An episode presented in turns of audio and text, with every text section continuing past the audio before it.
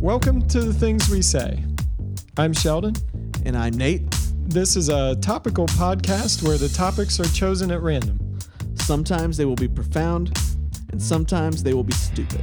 But no matter what, we have a lot to say about them. We are known for the things we do. We become the things we think.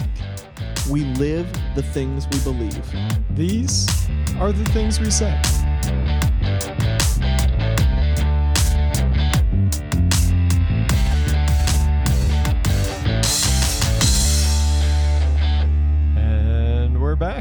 On the things we say. I'm Sheldon. And I'm Nate. We're happy to be here. So, um, did you know that, well, first little tidbit is last year the 49ers defeated the Packers in the NFC Championship game to advance to Super Bowl. Yes. Do you know that no player that touched the football for the 49ers in the NFC Championship game played when those two teams met last Thursday? Was even on the field. Not a single one. Not a single player that touched the ball for the 49ers was active for that game. Wow. Raheem Mostert was on IR. He's running back. Garoppolo was out. Top two receivers yeah, all, were out. all of all of the Niners are injured. yes. It, all of them. Everyone, everybody is hurt. yeah. There's like something like sixty million dollars sitting on injured reserve. Oh. Can you imagine paying sixty million dollars for something that you can't use? I can't imagine paying sixty million dollars for anything. I Sixty can mil- imagine it. sixty million dollars is what you put in the bank so that you can spend other things that you make. Yes. Have you ever done that? I mean, I, we've all done that, but you've done that thing where it's like, if I had X amount of money, how would I? What would what I What would you do it? with a million dollars? Yeah. I would put it in the bank. I would work ten more years, Yes. and then I would live the rest of my life off of that. Yes. Yeah. But a million seems kind of low now. Yeah. I wouldn't retire if I. uh, Yeah. Say so. Sixty million. If I got Right. sixty million dollars tomorrow, I would. I would literally put it in the bank. I'd pay off any debt that I have. Maybe pay off some fam- family debt as well, and then I would just let it sit there and make me more money Oh, that's While I continue what to do. What would you do if you won the lottery? Oh Like yeah, that kind yeah. The one, yeah. I'm I'm not one of these. Oh, I'll just give it all to charity because none of them ever do. They're all lying. They're just saying that because they want to be a good person. I don't need to be a good person. I have Jesus. I know where my security is, so I don't need to. I don't need to front for y'all because I don't care what you think about me. So, if I if I were to win the lottery, I would I would I would do a few things with it like that where I would where I would pay some things off and do some things like that. But for the most part, no. I'm setting up trusts for my kids. I am I am paying off my house. I'm you know I'm not going to go blow it on a bunch of ridiculous stuff. My gun ownership will go through the roof. uh, yeah, there are a few things, but Right. nothing like I'm not going to go out and buy like a mansion or do anything like that because my standard of what a mansion is is very unrealistic. Like if I want a mansion, I want to I want a mansion like Stan Hywet, something like that. That's just this sprawling, you know, turn of the 20th century estate that you know some railroad magnate or Right. or or auto mogul you know made. That is my vision of a mansion. Everything else, I'm just like, Ugh, you're just throwing money at that for But no do reason. Do I even want that? I don't want that. I don't really want any bigger than what I have. no, I'm I've, good. I,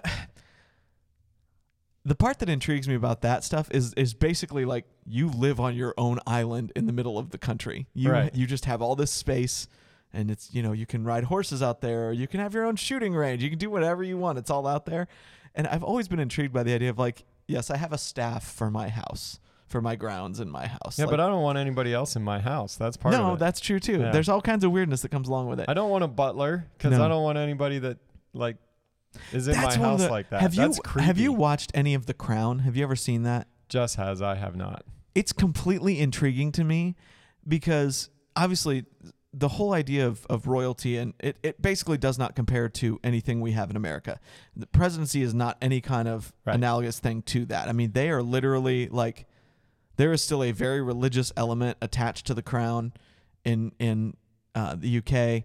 Um, they are they are literally untouchable by common people still. It's very different.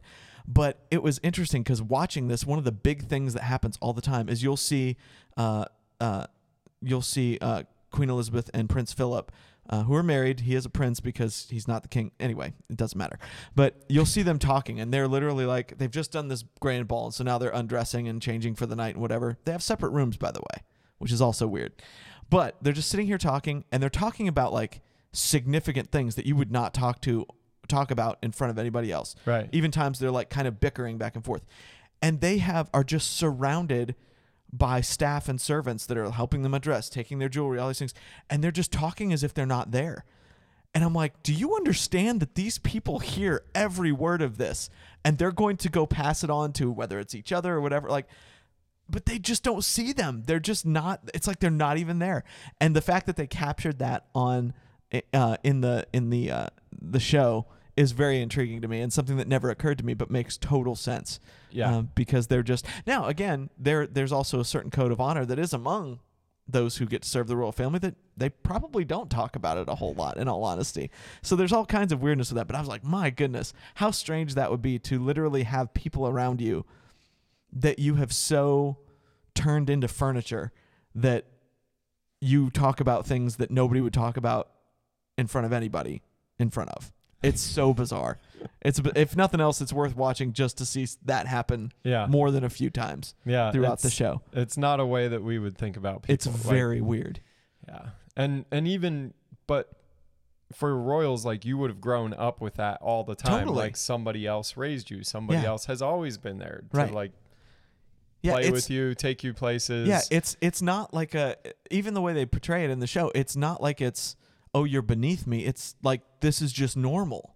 Like Right. there's no seeing that as abnormal at all, and that is furniture weird. was probably the best way to put Yeah. it like yeah, it's, part of the function of it's just, just, living here. functional. Yeah, so weird. Yeah. But yeah, that uh, those aspects of it are super weird yeah to me. it- i can't be that level rich no, like I wouldn't. I, would- yeah, I just wouldn't. I wouldn't want to be. Right. Yeah, I just don't. I don't see that. Anyway, that's a whole random little thing. I feel like I'm talking really loud. Am I talking really loud? uh, no you're doing great No, okay. My waveform is really big right now. It- i don't know why I don't know why either. maybe you're excited Uh, maybe I am. I don't know. That's nice. I'll just turn down my gain a little. Did you know Ooh. that there is a feeding miracle outside of Jesus feeding the 3,000 and feeding the 5,000? That somebody else fed a group of people with a small amount of food and had food left over in the Bible. New Testament or Old? Old. Uh, it happened before Jesus. yeah. Was it? Uh, is it? Uh,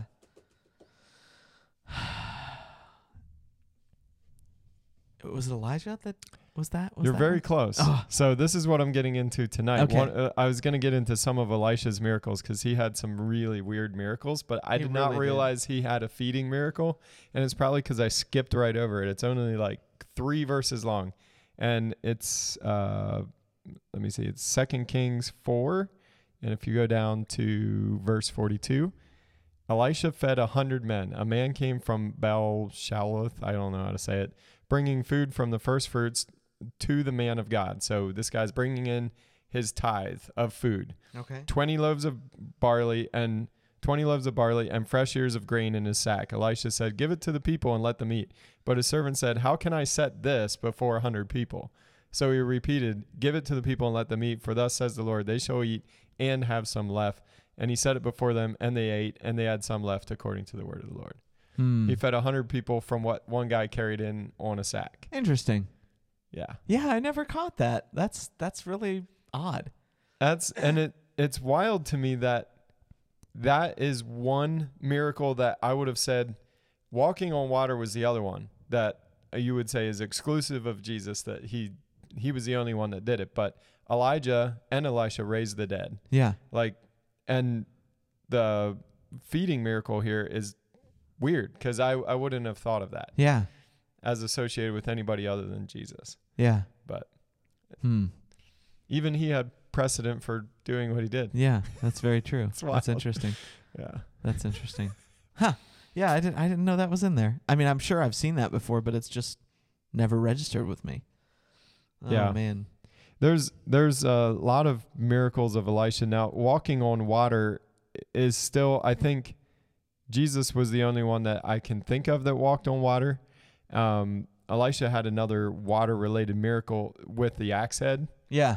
So it says, Now a company of the prophets said to Elisha, As you see, the place where we live is is too small for us. So let's go to the Jordan, collect logs, one and collect logs there and build a place for each of us. And he answered, Go do that. And so they said, Please come with us. So he went with them. When they came to the Jordan, they cut down the trees. But as one was felling his log, his axe head fell into the water, and he cried out, if this was alas master. It was borrowed. And the man of god says where did it fall? And he showed him the place. He cut off a stick and threw it in there and made the iron float. And he said pick it up. So he reached out his hand and took it. That's that is one of my favorite, just completely random things. right. Mostly because I love the freak out over it being borrowed, and obviously, right. if you can get into some of the some of the things in you know the books of the law and different things like that there obviously is a big deal to needing to replace and pay back on top of when when something that you've used is lost and, and it belongs to somebody else. And obviously being a prophet he was going to follow that law. So it probably would have hurt him severely to have to replace that. Um, but that's just one of the weirdest little i don't even know if i call it a miracle. It's just like it's just weird. It's just one of those weird things where you go, why is this even in here? What does But- this do? it's also really odd that the solution for that was throwing a stick in Yeah. to the water and then that makes the iron float Yeah. like why the act of throwing the Yeah. stick i don't i don't Yeah. it then doesn't register for like it was obviously it's a miracle it's not logical Right. but yeah there's still there's still action involved yeah. like he- What's was was that also who was the one with the uh with the fish and the coin? that was jesus Was that Jesus? yeah jesus was forced to pay taxes Right. and so he went and caught a fish and pulled it out of a fish and he's like here pay your taxes with that which i think is the best response to taxation being theft like if you're going to steal you're going to steal from the ocean not from me you will not rob god oh my goodness. That's funny. I forgot. I forgot it was, that was it was yeah. both it was both submitting to the letter of law and remaining in the spirit of this is unfair Yeah. oh my goodness. yeah Yeah. So obviously we're keeping with our theme of random Bible stories here that just have have always kind of mystified us a little bit. or or ones that people don't think about because they don't get talked about in church Right. or they just get Right. skated over or just missed somehow they're bible oddities they're fun stories but they're in there somewhere Yeah, a bunch of these that we're that we're talking about, I know of because we used to play like an unlimited version of 20 questions in in our like with my parents, especially my dad. okay And he would just pick the most obscure biblical figures. And you would just guess and guess and you just could not whittle it down and could not think of who it was. And he took an excessive amount of pride in being able to stump us on that. The one of the best ones he ever got us wa- with was um I always forget is it Elijah or Elisha bec- that came first? elijah was first Elijah elisha was, was, Elisha second. was second. Okay. Right. But one of his big things was uh and he did us this way both with uh he made us think it was uh Elijah, but it was actually Enoch that he was talking about because Oh, the whole thing was who no they're never never died well, and that was the big trick. It's like, are they living or dead? Oh, they're alive. And so you'd guess all these things, and you're like, well, they can't be that m- any older than this. And so you'd go. So he got us. That one took us like a week till he finally. We finally just had to get him to tell us, like, who is it? You said it's not Elijah. Like, who is it? And he was like, Enoch. And I'm like, oh, right, that's in there too. So, yeah, yeah. Anyway, totally random, but that's that's one of those things. Um, one of the uh, one of the things that I've always thought was weird and uh, is is the story of Shamgar. So this is a guy who he was one of Israel's judges, um, but he's not really. There's not much said about him. Is He's Mhm. just like a little subscript to what's going on. But his biggest thing is he slaughtered 600 Philistines by himself with an ox goad. And just so he just took out a whole like platoon of Philistines all by himself with an ox goad. You don't really know anything else he did as a judge. That must have been his crowning achievement. Except there was peace after that. I forget how many years that there was there was peace after that. Because I mean, think about it. You have you send a force in, and one guy takes him out. Like, yeah, we're not going to mess with those people anymore. Because if that was just one guy, and we try to take in any more than that, we're not going to go. It's not going to go well for us. But what was I just listening to on the Cabinet of Curiosities or something? The the guy that maybe it wasn't on that, but some somewhere I was just reading about a guy in more modern history that got a whole like troop of people to surrender to him. Like there was, he got like over 300 people to just surrender to him because Yeah. they thought he had a whole bunch of people Yeah. with him, and then he let them back, and like they were all his prisoners. Yeah. And I'm like, what? I and obviously I didn't help anybody with that story. It's just in my head. But Right. there are modern examples Right. of like small numbers of people overcoming large numbers. Yeah. But 600 people with an ox goad. this had to be in the dark. You would yeah, think or something, or there has to be a mitigating factor of some Yeah. kind. Like it's foggy and you never see it coming, Right. or only two or three of you see him at the same time. Right. Well, and that's the interesting thing, though. Let me let me go into this, and, and we talked about this this a little bit in warfare. You know how the spear was the weapon of choice and whatever. If they were a small force that they were sending in, like in a very expeditionary sense, they probably weren't armed as well as they would have been. And if nothing else, Shamgar's reach would have been enough to give him an advantage. Like you could you could hold a lot of men at bay if all they had was swords and you were armed with a good staff or a spear. Oddly enough, it's just it's one of those things that I've found. Yes, I do research ancient military tactics. That is one of my random things that I that I look into and and learn about. But that you could have you could have reasonably held a large swath of people at bay. And as long as they weren't surrounding you, which obviously because he wasn't dead, they weren't. They weren't around behind him, so he must have had some wall or some hill that advan- advantaged him uh, behind him. Um, but speaking of warfare, probably one of my favorite stories of all time in the Bible, and again, it's a very small one, but is the story of Jonathan and his armor bearer That is climbing. that is yeah, my favorite Bible yeah, story. climbing Yeah. the climbing the climbing the mountain to fight the Philistines. And So there's the a couple Phil- there's things. a Philistine outpost on top of a cliff, basically. Yeah. And I always I, there's a couple of reasons I like it. One is because um, the fact that they actually climbed this cliff and then had the energy to fight after the fact is is pretty cool. Plus, I always kind of imagine it being like Wesley in uh, in The Princess Bride. You know, climbing up that hill. You know, you're just gonna have to wait a minute. We're coming up to the top. Just when we get there, we'll we'll fight. But just give me a second. So I've always kind of pictured it as that kind of a situation. But my favorite part of the whole story is Jonathan is just straight up bored. They've been in a stalemate, and his his thing is They're over there, we're over here. Yeah. This isn't changing. yeah. And my favorite thing is he literally says, "Let's just go up and fight these guys, and who knows, maybe God will be with us and we'll have a victory."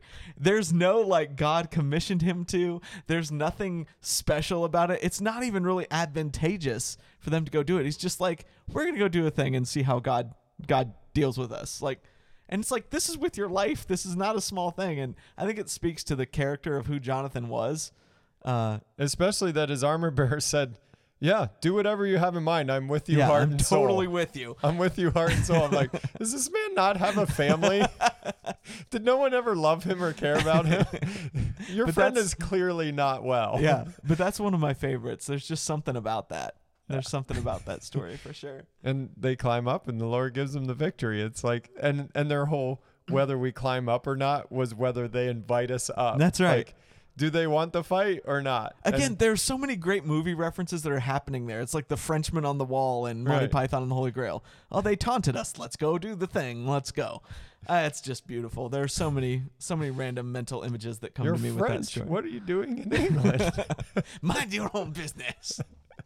english big dogs oh man, I haven't watched that movie in a long time. I'm, i I'm overdue. just showed it to my children they have Oh. reached the age where, where, you can do that. yes oh, monty Oh, man. python is doable Well overdue to watch that again. My wife awesome hates that movie.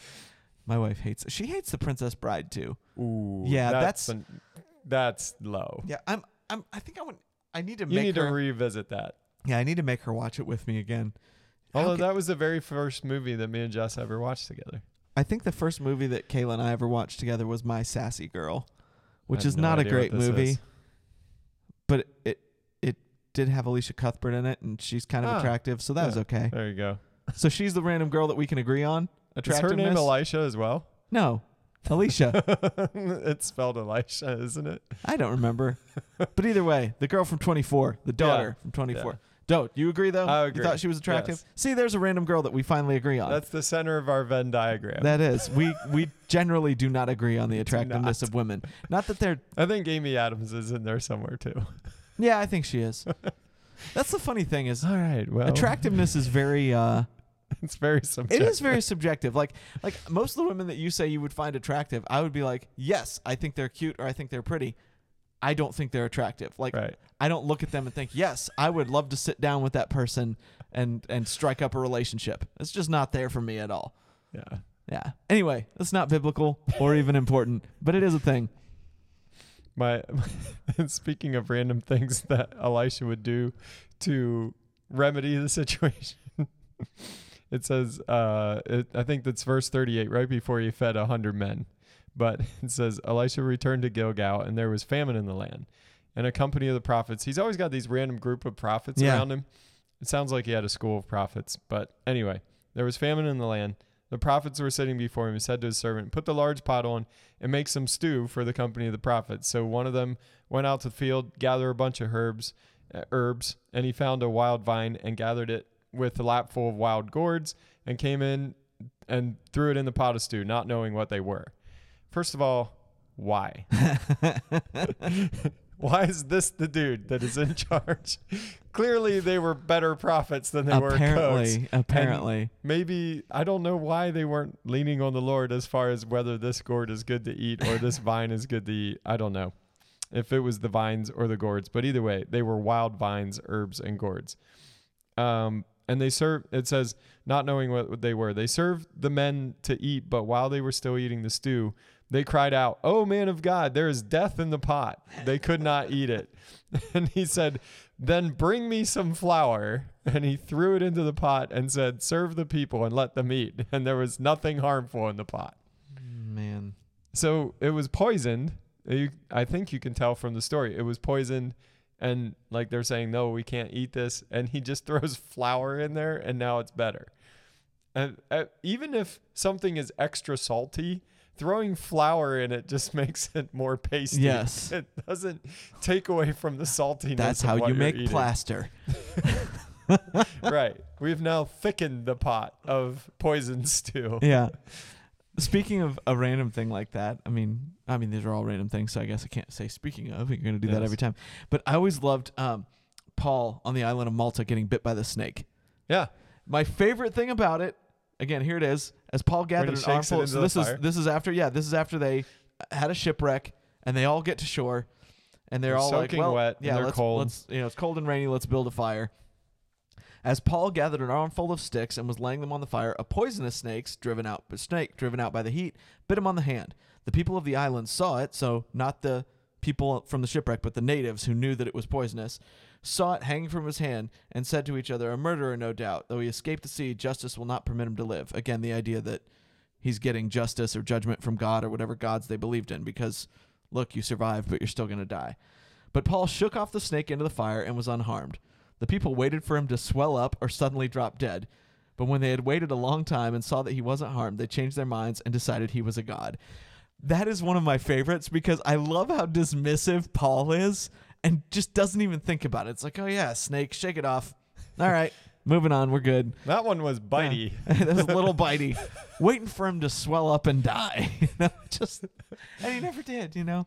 Oh yeah, but I I always like that one. Just that random, just the dismissiveness of it. It's like well, and again, I don't think it was like Paul. I just think he didn't care whether or not it was poisonous. Yeah. I don't think it was Paul going, "Oh yeah, but I'm Paul. It's not going to hurt me." He's not like a Superman, you know. Yeah. But I think he literally was just like, "Eh, well, it bit me." Shaking in the fire. that happened. Yeah, that happened. Just moving on. Uh, That would be a weird interaction. I've never been sitting in a room with a bunch of people that are waiting for me to die. yes, that would. Could you imagine sitting around that fire, just everybody staring at him? It's like, do I have something on my nose? Oh man. and and the quick change of opinion about him, like they're making judgments Oh, about yeah. his life based on whether or not he was bit by a snake, and then his making judgments about his deity based on whether or not he died. Right. Which is funny to me because you know. If he died, he was a murderer. If he didn't, he was a god. Right. Either way, his status is changing Yes, right now because right of now. the snake bite. oh man. yeah, yeah. Well, you know, most most polytheistic gods are really horrible, horrible, horrible people. Persons. Pers- Can they really be people if they're gods? They're, they're really horrible gods. But they're even beyond that. They're just terrible people. they're always really rapey and vengeful and like all kinds of weird things, especially Greek mythology. There's Which a lot is- of weird incest in Greek There- oh, mythology. Oh goodness, yeah, and eating of babies and yeah, there's a lot of weirdness, whole lot of weirdness. Anyway, that's beside the point. This is beside the point. If there is one. Yeah. Uh, the other one that I can never quite remember that it that it was Elisha that did it was Naaman, the guy that had leprosy, and then he was the Syrian general and had to wash Right. in the Jordan River, and that was a solution to his leprosy. It was like you need to go wash in the Jordan River, and I'm not going to read the whole thing because it's really long, but um, Elisha sent sent a messenger to him saying, "Go wash in the Jordan seven times, and your flesh will be restored, and you shall be clean." But Naaman became angry and went away, saying, "I thought that for me he would surely come out, and he would stand and call on the name of the Lord God, and he would wave his hand over the spot and cure the le- leprosy. Are not Abana and Pharpar and the rivers of Damascus better than all the waters of Israel? Could I not wash in them and be clean?" And he turned and went away in a rage. and it's like. And and every time I see that, I'm like, no, you're thinking of TV preachers. he would stand and he would call on the name of the Lord. He'd wave his hand over the spot. This is what people expect you to do when you heal them. Yeah. They don't expect the unexpected, which is like, yeah, see that really muddy river over here, like we have in Israel. like, go wash in that, and uh, you know, seven and you to- you get up, you wash, you go back in, then you get up and you well, wash, and you, you, have to think in. too. I mean, if you had leprosy, you'd already tried everything you could. Yeah. If you're getting to the point I where you were coming, thought of that. yeah, where you were coming into enemy territory Right. because they were not friends, the Israelites and the Syrians. They did not like each other, and seeking somebody out, and they're going to tell you, "Go wash yourself in this gross, muddy river," and that's going to be the thing that's going to do it. It would be kind of insulting. I mean, It is on. super insulting. and and he didn't even show up to tell him to his face. right, that's part of it. And I was like, the one thing about Elisha, we know from the Bible that Elisha was greater than Elijah, that he Yeah. had a double portion of the Lord's Spirit. He was supposed to do greater and better things, and he did. But he didn't collect that glory for himself. He was very careful that none of this glory came back to him. So when the most important guy that could ever need healed would walk into his place, he's like, yeah, I'm not going anywhere near that. Yeah. And he's like, why don't you tell him, uh, go wash in the river? and you go tell him, and I'm just going to stay here and I don't know what I do. Talk Yeah. to my company of prophets or something. you know? Float some axe heads. yeah and so and like he's getting no credit he makes the guy angry and the guy leaves and the only person that convinces him to get healed are his servants that are like we wasted this entire Yes. trip you literally cannot go back You're going to do the thing. the thing they're do like the thing. If he asked you to do something super hard what have you done? He's like yeah i would have done anything but not that. And they're like do you hear yourself? Ugh, it's like that Meat Loaf song, yeah. But but i won't do but that. I won't do that. Yeah. And it's it's just Elisha was the exact opposite of what you would think of a glory seeking like TV style preacher where it's Yeah. like oh this really important person needs healed. You're a healer you're a prophet why don't you heal this guy? And he's like not only am I not going to come stand here publicly or do something that looks magical wave my hand make a prayer I'm just going to tell you to do something. There's nothing super spiritual about this and we'll see if you do it. Yeah, like you going to actually listen to God or no? Yeah. well, that's that's the thing I love is that the majority of what you see, what miraculous things you see happen in the Bible, fly in the face of whatever the conventional knowledge was of the day. and they're predicated on obedience. Yes, always, always. And uh, I even think it's interesting because you look at the whole issue with Naaman, or you look at the centurion who later came to Jesus, and how they had the complete opposite attitude. Like, I want you to come out. I want you to do the thing. I want, and he didn't get what he wanted, but still got what he was looking for. Once Whereas, he obeyed, right, yeah. and then you have the centurion who's like, "Oh no, please do not even try. Don't come. Just say the word. We'll be good. Yeah. I, I know how. I know." How, and I love that his his preface for that and the centurion is, "I understand how authority works. yeah, You just say what's what you're gonna say, and it'll work." I tell these men to go, and they go. Right. You just tell that thing that like you have spiritual, like that Right. was the recognition of Jesus has the the power to heal. He has supernatural authority, and that clearly just works the same as the authority I have Yeah. over my company of men. Yeah. I That's so good. that understanding is really really good for someone that doesn't that you wouldn't expect to understand the spiritual but for him he's like well if you are who you say you are right. and you have the power to do that and i believe you do Right. And I would contest, based on the context of what happens there, that was the miracle that Jesus performed that moved him the most. Of all the. Now, I, I would say, obviously, Lazarus was a big deal, but that was because of relationship with Lazarus, because he genuinely loved Lazarus. I think this one literally moved his heart the most because this guy just got it. He just understood. He he didn't need need anything from him. He didn't need any of the showiness or whatever. Because I do, you kind of get this sense that Jesus was like, "Okay, let's go do it." Like there was, I think there was some like yeah he was a little weary of that. i will go with you Yeah, and so but it ends up no no no no no no. Just I understand this. Here's how it works. You say the thing, you say the word, and it will go. And it does. He gets. You see him genuinely get excited about the fact. It's like, look at this guy. Like, look.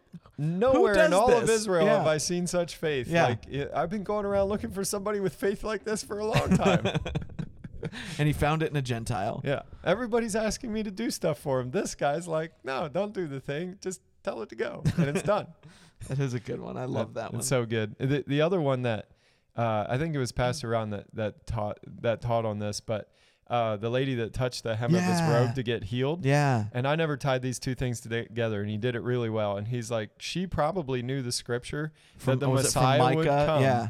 with healing in his wings, and the the edge of his robes, the corner of his robes, like that, that would look like, you know, you could say look like wings. You know, if he were to spread out his garment, Right. that's what it would look like, and those tassels on the end of his robe. So she n- may have known that, and touching the hem of his robe, knew that there was healing in in the Messiah, like there's healing in his wings, and grabbing a hold. Right. And she was like taking that promise and putting an action Yeah. to it, and that's why it immediately, the promise itself, bore the power to to complete her healing. Right. Which is why Jesus didn't take any action to heal her Right. and yet she was healed Right. because of her faith. And he's just like, whoa, power went out of me. It Yeah. like went from God through me and out to you to someone. I don't know who. Like he didn't even know Yeah. who it was or how it had happened. Yeah. He was just like, whoa. It like caught him off guard. Yeah. I uh I actually had a very personal experience with that that tie-in because I I uh was at Catalyst in 2003 back in the day Catalyst uh conference that Passion, you know, yeah. Passion Catalyst Mhm. conference. And uh Rob Bell spoke and this was back before Rob Bell got off into the weeds and and he was still theologically solid and not problematic like he is now. He was still a pusher. He was Yeah, still he- he was still a controversial figure but not not like now. But he he spoke on that very thing and got into the details of why it was called wings and how Oh, all that worked, and uh, and even got into the the the uh, original language words that meant the same thing and that. Uh, but my one of my favorite things he said he said, and this is where Jesus kind of goes on Obi Wan on everybody. He's like, "Whoa, I felt power go out from me." He's like, "Who touched me?" and the disciples like, "There's like 500 people that are touching you right now. What are you talking about?" And it was just very like, but I love that idea of like Jesus just kind of goes Obi Wan on us. I felt power go out from me. You know that? something happened. Yeah, something happened. Yeah. Oh, that, man. that is my my favorite reaction from the disciples like lord everyone is touching you like have you ever been in those crowds that are so tightly pressed together that like when you jump you carry the two people on the other sides of you up. Yeah, I just I actually just recently had a memory of uh i miss before Someone- coronavirus. Yes. Someone who's who's I knew grew you know in my teenage years who was a part of our youth group and uh, I was friends with uh, but who now has become very good friends with my wife unrelated to that friendship um and they're very close now and I obviously I wouldn't we're all married and different things like that so that changes the relationship but I had a random memory of her and this other girl when I was a teenager. We went to Alive Fest the last time DC Talk played there as DC Talk. And I stood in one spot all day because I'm like, I am going to be in the middle of the front of the crowd, like right here. And I just stood there when there was nobody there. I picked my spot and I'm like, this is my spot. And I stood there for hours. And the crowd just kind of gradually starts to grow and you get pushed back a little bit, and then you get pushed forward a little bit. Anyway, it gets into this whole thing. The show starts. We made it through. They did a little a little bit of a set as DC Talk, like two songs, and it was when they were doing the solo tour stuff, the intermission thing. So then they all did sets as their own individual thing, and Toby Mac was, I think, starting off first.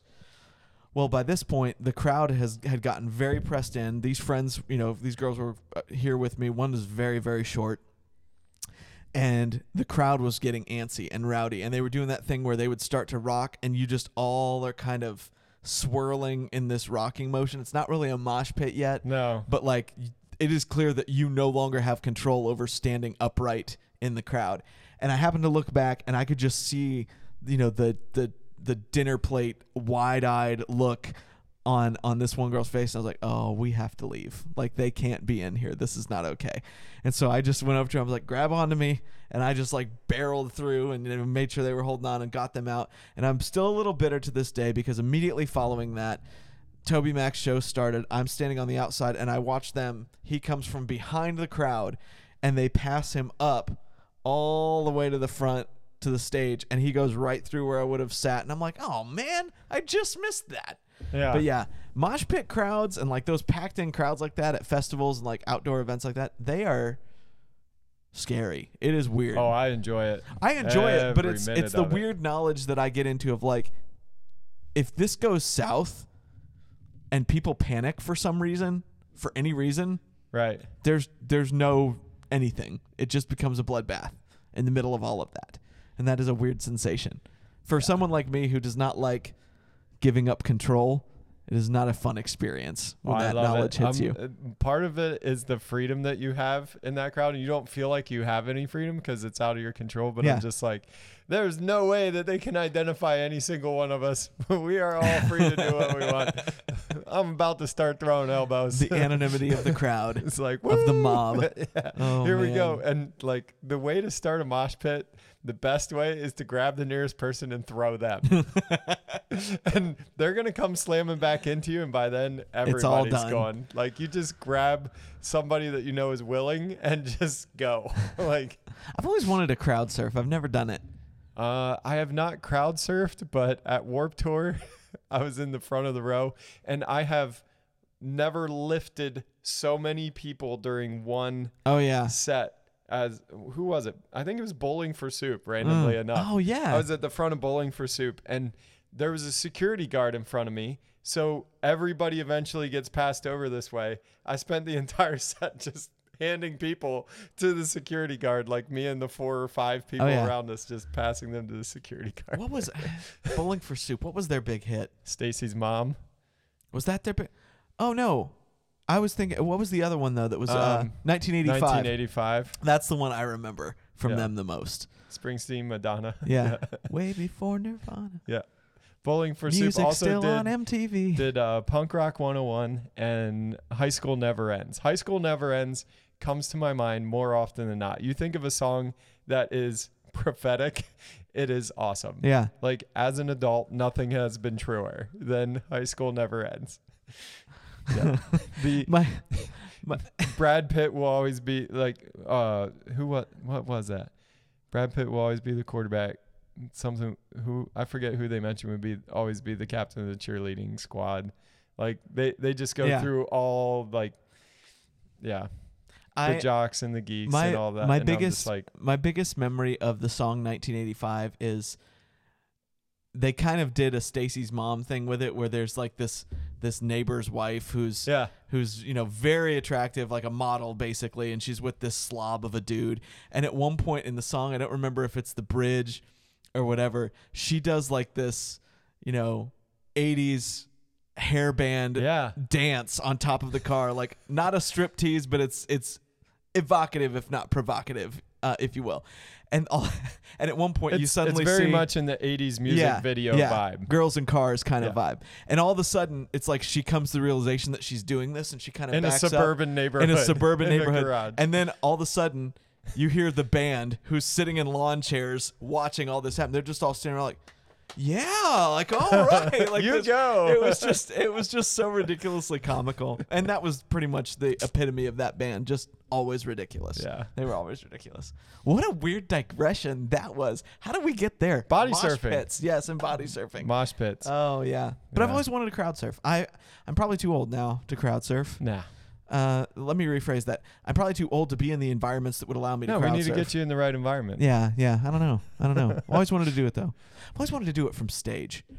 Ah, yeah. That That's would- got that element's got to be just right. Yeah, that's a whole As nother. Jack Black proved in School of Rock. Yes, that's one of my favorite moments of all time, though. Uh, back when the Collision had their last concert at the church, Peyton Gentry decided he would get up on the steps and jump into the kind of crowd that was there.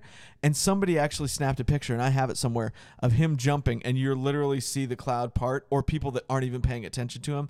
And he ended up tearing up his knee because nobody caught him. There was nobody there. And I don't know what he was jumping at, but yeah, that was just a thing. Anyway, back to the Bible. That is always the test of whether the fame in your head meets the fame in real life. Will people catch you when you stage dive? Oh man. the answer is most often no. Because the fame in your head will tell you yes. Yes. and whether or not Yes. people and, catch you is based on whether or not you actually Yes, and depending on what state you mentally are in at that time based on what things you have ingested, that can also negatively affect that. Oh man. Uh, another random biblical story.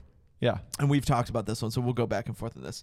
But is the story of Ehud, or what is probably Ehud, but most people call it Ehud, is what I've heard it pronounced as. Because that's Americanized that's way the of saying that. version. But I always knew this story because every time there was a left-handed person that was called out in the Bible, my dad would make note of it because my dad is a lefty, and so And again, it helps with 20 questions. it does. It helps with the 20 questions. And this was another one of them that I, but he always made note of that. Anytime a- a left-handed person was uh, made note of in the Bible, and there are quite a few of them actually. yeah. Um, and I think we've talked about why that is. Do we ever talk about why that is, or have I just talked about that to other people? Never on here.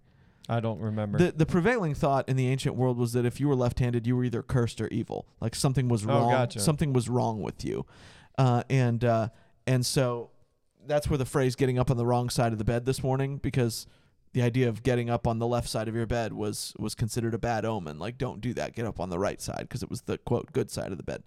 Weird things, and but so I I always like it because I feel like the Bible's trying to call out no, there's nothing wrong with these people, and here's how God's used them. Uh, but his specific deal, he was one of the judges, and uh, they were in the middle of a, I wouldn't even call it a war. They were just basically being subjugated by, uh, by the, uh, uh, was it, who was it? The king of was it Moab? Was it Moab? Who was it at the time? I don't know. This is your story. Yeah, let me look. Hang on, I'm trying to catch up. It's all right. Yeah, yeah, it was, it was, it was Moab, and uh, and basically there was this king who was over them, and this judge made this short sword, and A went to- dagger, yeah, yeah. yeah, and went in and basically said, okay, you know, I have a message for the king. It's for his ears only. The whole room clears out, and he reaches up with his right hand, you know, and kind of takes hold of him, and the king, assuming that that is his aggressive hand, thinks everything's fine. Well, then because he's left-handed, he grabs this sword out with his left hand and shoves it through the guy's belly, and it literally envelops the whole the whole thing. I forget how many inches it says it was, and the whole thing just goes inside of him, and he dies. Well, it goes in and it gets covered by the fat, Yep. so he couldn't pull it out. Nope. His plan was to dagger him Yeah, and, and, just pull leave. it out and leave and like flee. Yeah, But the dagger stuck in him because like the fat came out and covered the whole thing, Yep. and he couldn't get. so the, he just left it in there, and this guy was huge though. Was Left. was that the king that had his own custom bed?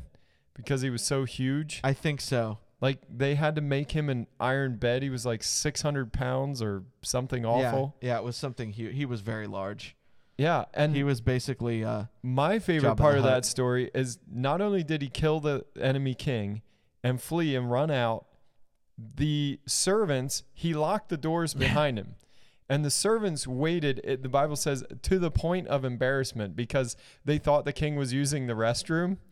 And so that's why the doors were locked. right. And so they, they it says they waited until the point of embarrassment before they went in and found him dead because it's like, wow, this is a super long time to be on the toilet. Yeah. like, I mean, they didn't have iPhones back No, then, so they they, had not. no idea what the point of No- embarrassment for being yeah. on the toilet is. Yeah, which also tells me that there must have been precedent for them to think, yeah, this is going to take a while. Would Which you is say also seventy percent of Twitter is composed on the toilet?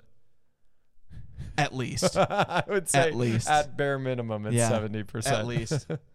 But yeah, Maybe always- not all the comments and responses, but for sure the initial post. Absolutely, without without a without a question. Um, Yeah, Ehud was that was a great that's a great left-handed dagger belly fat story. Yeah. This is awesome. yeah, it's very it's very gory. And very descriptive. You should just read it sometime. Yeah. Um, but the last one I have for me anyway tonight is uh, the the random little story of uh, Eutychus. Eutychus. Yes. Oh, the guy that fell out of the that window. fell out of the window. And so this is a situation where Paul is preaching and uh, and this guy was a teenager. We're not gonna lie. Yeah, No, yeah. I'm just kidding. they always call him a young man or a youth. So yeah, more than Ah, likely yeah, he was. He was. and uh and it it basically he was teaching paul was teaching was getting long-winded late into the night which of course you do because it takes you a long time to Just even think get to of this any place time that a guest speaker comes to your church and what the teenagers are doing Yes. at about, you know, 10 o'clock at night. yeah so he's speaking away and all of a sudden this guy falls asleep and falls out of the three-story window that he's in he's sitting in the window falls asleep falls out of it and he falls down and everybody rushes out and somehow paul gets to him first which you know good for paul that he was actually distracted enough by what was happening when he was in the middle of speaking to be able to you know have his wits about him paul runs down Well, it does kind of take you out of your train of thought when someone dies during your You'd message. think so. Well, and that's one of the interesting things. There's not really a clear. Or nearly dies. Yeah, or, he's, or everybody at least thought he was nearly dead. dead. And it's one of the mostly mostly dead. He's mostly dead. Oh man, two Princess Bride references in one night, one podcast. How do we do it? Um, the no, thing that's intriguing to me is killed. they, they I call better. Um, they never really say whether or not he died. right. They basically say they assumed he was dead, and Paul just it said that Paul went down to him and embraced him, and said, "No, no, no, he's not dead. Let's take him inside." And I think they fed him something because that's what you always do when somebody just resurrects. You know, oh, let's give him food. But that one always intrigued me. Again, it's one of those little things where it's like, you don't really need this. It it doesn't really benefit anything. It doesn't. It's just there. It's just a it thing doesn't advance happened. the narrative of Paul. We would have already thought he was a great guy, Right. even if he didn't bore people Right. to tears enough that they nearly died. But yeah, that's but that one's always been interesting to me. It's like, oh yeah, Paul was long-winded enough that this kid fell asleep, fell out the window, and either died or nearly died, and was either resurrected or Paul's just like, oh no, he's good. This is this kind of goes in the vein of why people think that Paul's thorn in the flesh was that he wasn't a great speaker. Mm. Like he either had a speech impediment of some kind or he was difficult to listen to. Like the way he spoke was either tedious or difficult to listen to or Yeah. something like that. Like it was something that he was trying to overcome as as he was trying to speak. Um, Yeah. But and that could go in the same vein, but yeah, uh, it's it's comforting as somebody who does public speaking that even the Apostle Paul, who we would be like, if if Apostle Paul could come and like explain this passage to us, that'd be the greatest thing ever. And Yeah. I'm like, some of you would still fall asleep. yes, no doubt, no even doubt. if he was here in the flesh. I'll I'll end with this. Did you know that Naaman's leprosy did not stop with him? Okay, So the servant that Elisha sent to Naaman to tell him about what to do, when Naaman actually went and washed and was cleansed of his leprosy, he was so happy he wanted to send some gifts back. And Elisha had said, We are not accepting any gifts. You know, we're not taking anything. And so Gehazi was his servant yeah, he went out after Naaman and said, "You know what? My master changed his mind, and if you could just give him a little bit of something, that would be awesome." And they gave him a bunch of stuff, and he kept it for himself. Yeah. hid it. And it says at the very end, it says, um, uh, he went in and stood before his master, and Elisha said to him, Where have you been, Gehazi? He answered, Your servant has not gone anywhere at all. But he said to him, Did I not go with you in spirit when someone left his chariot to meet you? Is this the time to accept money and accept clothing and olive orchards and vineyards and sheep and oxen and male and female slaves? I think he went a little overboard. Yes. I don't know if all that was in there. But Therefore, the leprosy of Naaman shall cling to you and your descendants forever. And he left his presence leprous, white as snow. yeah. I forgot about that. So the leprosy of Naaman didn't go anywhere. No. It went to Gehazi Yeah. and then down his family line yeah, too. man, I forgot about that. Weird too when you think of what leprosy was. Like yeah, we're it's still a little murky exactly what all Yeah. it was, but yeah. yeah, because what we refer to as Could have leprosy today. any number of diseases, yeah, but what we refer to as leprosy today is not the same as what was leprosy in the Bible. yeah. So, yeah, Interesting. I forgot about that one. Oh, Apparently my. it turns you white. that much we know. that much we know.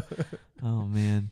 Yeah. Well, are all hearts clear? Are we good? That was a thing. That was a yeah. thing. That was a whole lot of rambling re- interestingness. Yeah, give us five stars for that. That's why right. Don't you? Yes, because we enjoyed that. It was good. We deserve our stars. Yes. As always, keep track of us on all the various social media things that we don't really post to, but you know we do tell when things are coming up that we're doing that are significant. That is true. Um, I'm I, again. I'm feeling like doing a Facebook Live again sometime soon, but I want to do it with other with a guest. We've never done a Facebook Live with a guest, and I would like to do one with a guest. We should do that. so we should try that sometime. Not Nelson. He's not a guest. Right. He's he's like a what are what are the what are the he's like one of the also featuring from a sitcom. He's not one of, he's not on the on the real bill, but you know, with. He's one of the withs. So we'll go with that, but probably not Nelson yeah. cuz that would just That'd give be him, fun. that would give him too much. Yeah, we don't want to do that. But anyway, thank you guys so much for hanging out and listening with us. Uh Tell us what some of your random biblical stories that you like are. You know, throw them on, on Facebook, Instagram, or just, hey, text them to Sheldon and I if you know our numbers. And uh, maybe we could talk about those at some point or tell you that that's not actually that weird. you know, whatever, it is. But thanks again for listening. We'll catch you guys later. Thanks for joining the conversation today. The Things We Say is produced by Nate Ward. Technical direction is provided by Sheldon Stauffer. You can subscribe to The Things We Say on SoundCloud and iTunes. Don't forget to like us on Facebook at The Things We Say Podcast to keep the conversation going. This has been The Things We Say. See you next time.